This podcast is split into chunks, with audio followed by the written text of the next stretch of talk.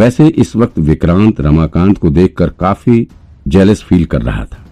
दरअसल रमाकांत की मीटिंग में जो सेलिब्रिटी थी, वो कोई फ़िल्म एक्ट्रेस थी। विक्रांत को उसका नाम तो नहीं याद आ रहा था, लेकिन उसका चेहरा जाना पहचाना लग रहा था। विक्रांत को लग रहा था कि काश इस बेवकूफ़ रमाकांत की जगह पर मैं होता तो आज रात उसी हीरोइन के साथ ही बिताता। उसे ऐसे ही नहीं जाने देता। वहाँ होटल से निकलने के बाद रमाकांत अपने घर नहीं गया। बल्कि वो अपनी गाड़ी में बैठकर सीधे ही ऑफ़िस के लिए निकल गया। रमाकांत इतनी रात को घर जाने की बजाय ऑफ़िस जा रहा था। ये देखकर विक्रांत 120 परसेंट श्योर था कि कुछ न कुछ तो ज़रूर गड़बड़ है, वरना वो इतनी रात को ऑफ़िस क्यों जाता? विक्रांत बड़े ध्यान से रमाकांत की एक एक एक्टिविटी देख रहा था। उसे पूरी उम्मीद थी कि आज कुछ न कुछ ज़रूर निकलकर सामने आएगा। रमाकांत की गाड़ी होटल से निकलकर सीधे ही उसके ऑफ़िस की तरफ़ चल पड़ी। ऑफ़िस की बिल्डिंग के बाहर गाड़ी रुकने के बाद रमाकांत अकेले ही ऑफ़िस की तरफ़ चल पड़ा। उसका ऑफ़िस बिल्डिंग के फिफ्थ फ्लोर पर था। रमाकांत लिफ्ट में अकेले सवार होकर ऑफ़िस वाली फ्लोर पर निकला। लिफ्ट से निकलने के बाद एक छोटा सा कॉरिडोर पार करते ही एक दरवाज़ा दिखाई पड़ा। वहाँ पहुँचने के बाद रमाकांत ने डोर के बाहर लगे सिक्योरिटी सिस्टम में अपना सीक्रेट कोड डाला। सीक्रेट कोड डालते ही डोर अपने आप खुल गया। विक्रांत ने जल्दी से वो कोड नोट कर लिया। शायद आगे कभी काम आ जाए। रमाकांत का ऑफ़िस ज़्यादा बड़ा तो नहीं था, लेकिन काफ़ी अजीब सा लग रहा था। अजीब मतलब वहाँ ऐसी ऐसी चीज़ें रखी हुई थी जिसे विक्रांत शायद आज पहली बार देख रहा था। ऑफ़िस के भीतर घुसते ही रमाकांत दाई तरफ़ मुड़ा और वहाँ पर बने एक बड़े से वार्डरोब के लॉकर पर अपना फिंगर लगाया। तुरंत ही वार्डरोब का डोर ओपन हो गया उस वार्डरोब के भीतर कई छोटे छोटे दराज बने हुए थे, जो देखने में बिल्कुल वार्डरोब की वुडन सतह सी लग रही थी। यानी कि अगर कोई आदमी पहली बार वार्डरोब खोले तो उसे पता ही नहीं चलेगा कि यहाँ दराज भी है। रमाकांत ने सिर्फ़ एक दराज पर अपना हाथ रखा और वो तुरंत ही खुलकर सामने आ गया। इस तरह का सिक्योरिटी सिस्टम तो विक्रांत ने कभी नहीं देखा था। वो टेक्नोलॉजी से लेस इस दराज की सिक्योरिटी को देखकर चौंक उठा। इससे भी ज़्यादा हैरानी विक्रांत को यह सोचकर हो रही थी कि आखिर रमाकांत ने इतनी टाइट सिक्योरिटी में कौन सी चीज़ रखी हुई है? और और इतनी रात को अचानक उसे यहाँ आने की क्या ज़रूरत पड़ गई? विक्रांत काफ़ी उत्सुकता से रमाकांत के एक एक स्टेप पर अपनी पैनी नज़र रखे हुए था। उस दराज में एक काफ़ी पुराने मॉडल का फ़ोन रखा हुआ था। विक्रांत ने फ़ोन पर एक नज़र पड़ते ही पहचान लिया कि यह नोकिया का 1100 मॉडल है। विक्रांत को समझ नहीं आया कि आखिर रमाकांत इतने पुराने मॉडल का फ़ोन क्यों यूज़ कर रहा है। रमाकांत ने फ़ोन बाहर निकाला, फिर उसका स्विच ऑन किया। फ़ोन का स्विच ऑन करने के बाद रमाकांत ने फ़ोन के कॉन्टेक्ट लिस्ट में जाकर किसी का नंबर डायल किया और तुरंत ही फ़ोन को कान से लगा लिया। विक्रांत ने पूरी कोशिश की कि वो नाम पढ़ ले, लेकिन रमाकांत ने इतनी जल्दी फ़ोन अपने कान से लगाया कि विक्रांत को नाम पढ़ने का टाइम ही नहीं मिल पाया। इसके बाद रमाकांत ऑफ़िस से इधर उधर चहलकदमी करते हुए और बात करने लग गया। विक्रांत इस वक्त सिर्फ़ रमाकांत को ऑफ़िस में इधर उधर टहलते हुए देख पा रहा था। उसे कोई आवाज़ नहीं सुनाई पड़ रही थी। बदकिस्मती से वो सीक्रेट माइक जिससे विक्रांत आवाज़ सुन सकता था, वो जिया की फ्रेंड विनीता की बॉडी में फिक्स हो गया था। यानी विक्रांत रमाकांत को देख रहा था, लेकिन आवाज़ वो सिर्फ़ विनीता की ही सुन सकता था।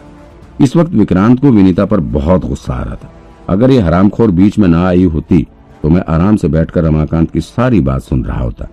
सिर्फ़ किडनैपिंग केस ही नहीं, बल्कि इसलिए भी वो रमाकांत की बात सुनना चाह रहा था, क्योंकि उसे आज थी, क्या पता रमाकांत कुछ बिज़नेस से जुड़ी सीक्रेट बात कर रहा हो, और और उससे मेरा कुछ फ़ायदा हो जाता। लेकिन अब क्या ही कर सकते हैं? रमाकांत इधर उधर टहलते हुए काफ़ी देर तक फ़ोन और बातें किए जा रहा था। बीच बीच में वो ज़ोर से हंसे भी जा रहा था, जो कि सिर्फ़ उसकी शक्ल देखकर विक्रांत को पता चल रहा था। बाकी वीडियो तो पूरा म्यूट ही था। इस बीच विक्रांत के दिमाग में ना जाने क्या आया कि उसने अपना माइक भी ऑन कर लिया। उसने सोचा कि जब तक रमाकांत फ़ोन और बात कर रहा है, तब तक उस लड़की की बातें ही सुन ली जाएँ। उसने अपने दिमाग में एक क्लिक किया और फिर उसे विनीता की सारी आवाज़ सुनाई देने लग गई। इस वक्त वो भी किसी से फ़ोन और बातें कर रही थी। विक्रांत ने जैसे ही फ़ोन और दूसरे आदमी की आवाज़ सुनी, वो बिल्कुल सन्न रह गया। विनीता, तुम तुम बहुत बोल्ड हो यार। मैंने आज शादी तुम्हारे फ्रेंड से की है, और सुहागरा तुम मनाने आ गई। ये आवाज़ सुनकर विक्रांत के होश उड़ गए। ये जिया के बॉयफ्रेंड आर्यन की आवाज़ थी। ये जानने में विक्रांत को एक सेकंड भी नहीं लगा, लेकिन आर्यन के मुँह से ऐसी बात सुनकर तो विक्रांत के होश उड़ गए। उसने कभी सपने में भी नहीं सोचा था कि आर्यन इतना गिरा हुआ हो सकता है। विक्रांत की आँखों के आगे जिया का मासूम चेहरा आ गया। उसके लिए बहुत बुरा फील हो रहा था।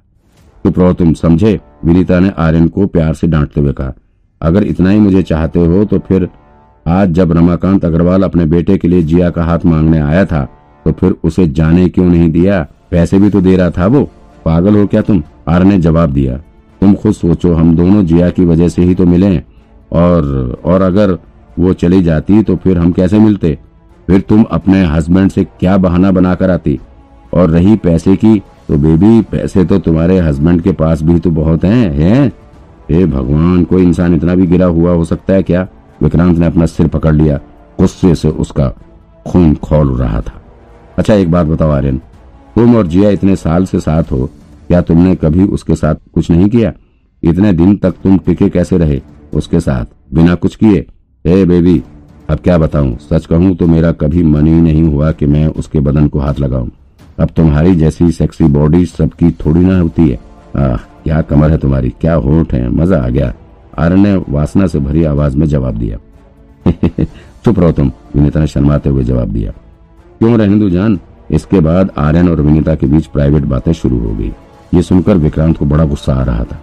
उसका तो जी कर रहा था कि अभी के अभी जाकर आर्यन और विनीता की सारी सच्चाई जिया को बता दे।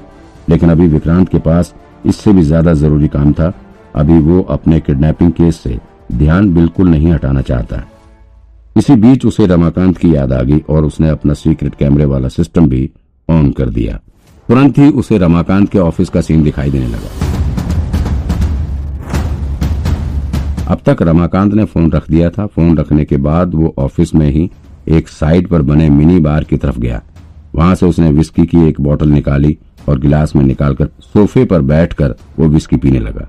इस वक्त भले ही विक्रांत, रमाकांत के ऑफ़िस का सीन देख रहा था, लेकिन अभी भी उसके दिमाग में आर्यन और विनीता की आवाज़ ही गूंज रही थी। उसने कभी सोचा भी नहीं था कि आर्यन जिस पर जिया इतना भरोसा करती है, वो ऐसी हरकत करेगा। काफ़ी अजीब सी सिचुएशन थी। अभी रमाकांत को सोफे पर बैठकर शराब पीते हुए तीन चार मिनट ही हुए थे, वे वहाँ से उठकर फिर से अपने सीक्रेट दराज की ओर बढ़ चला। वहाँ पहुंचकर उसने फिर से फ़ोन को कान से लगा लिया। तब जाकर विक्रांत को पता चला कि रमाकांत के पास किसी की कॉल आई है। तभी वो उठकर यहाँ आया। वो अपने एक हाथ से फ़ोन पकड़कर बात कर रहा था और दूसरे हाथ से उसने विस्की की गिलास पकड़ी हुई थी। अभी रमाकांत को फ़ोन को कान पर लगाए बामुश्किल दस बारह सेकंड ही हुए थे कि अचानक से उसके हाथ से वाइन का गिलास छुटकर ज़मीन की ओर गिर पड़ा। क्योंकि फ्लोर पर कारपेट बिछा हुआ था तो कांच का गिलास उस पर गिरने के बाद भी नहीं टूटा। लेकिन उसमें पड़ी शराब कारपेट पर फैल गई। ये गिलास रमाकांत के हाथ से यूँ यूँ नहीं छूटा था, बल्कि रमाकांत के सदमे में आने की वजह से उसके हाथ से छूट गया था। विक्रांत को तो उसका कांपता हुआ शरीर भी नज़र आ रहा था। रमाकांत को अचानक से इतने सदमे में देखकर विक्रांत की भी धड़कन तेज होगी वो सोच में पड़ गया कि आखिर रमाकांत ने ऐसा क्या सुन लिया कि वो इतने सदमे में आ गया? और उससे भी ज़्यादा विक्रांत ये जानने को उत्सुक हो रहा था कि आखिर रमाकांत उस वक्त बात किससे कर रहा है?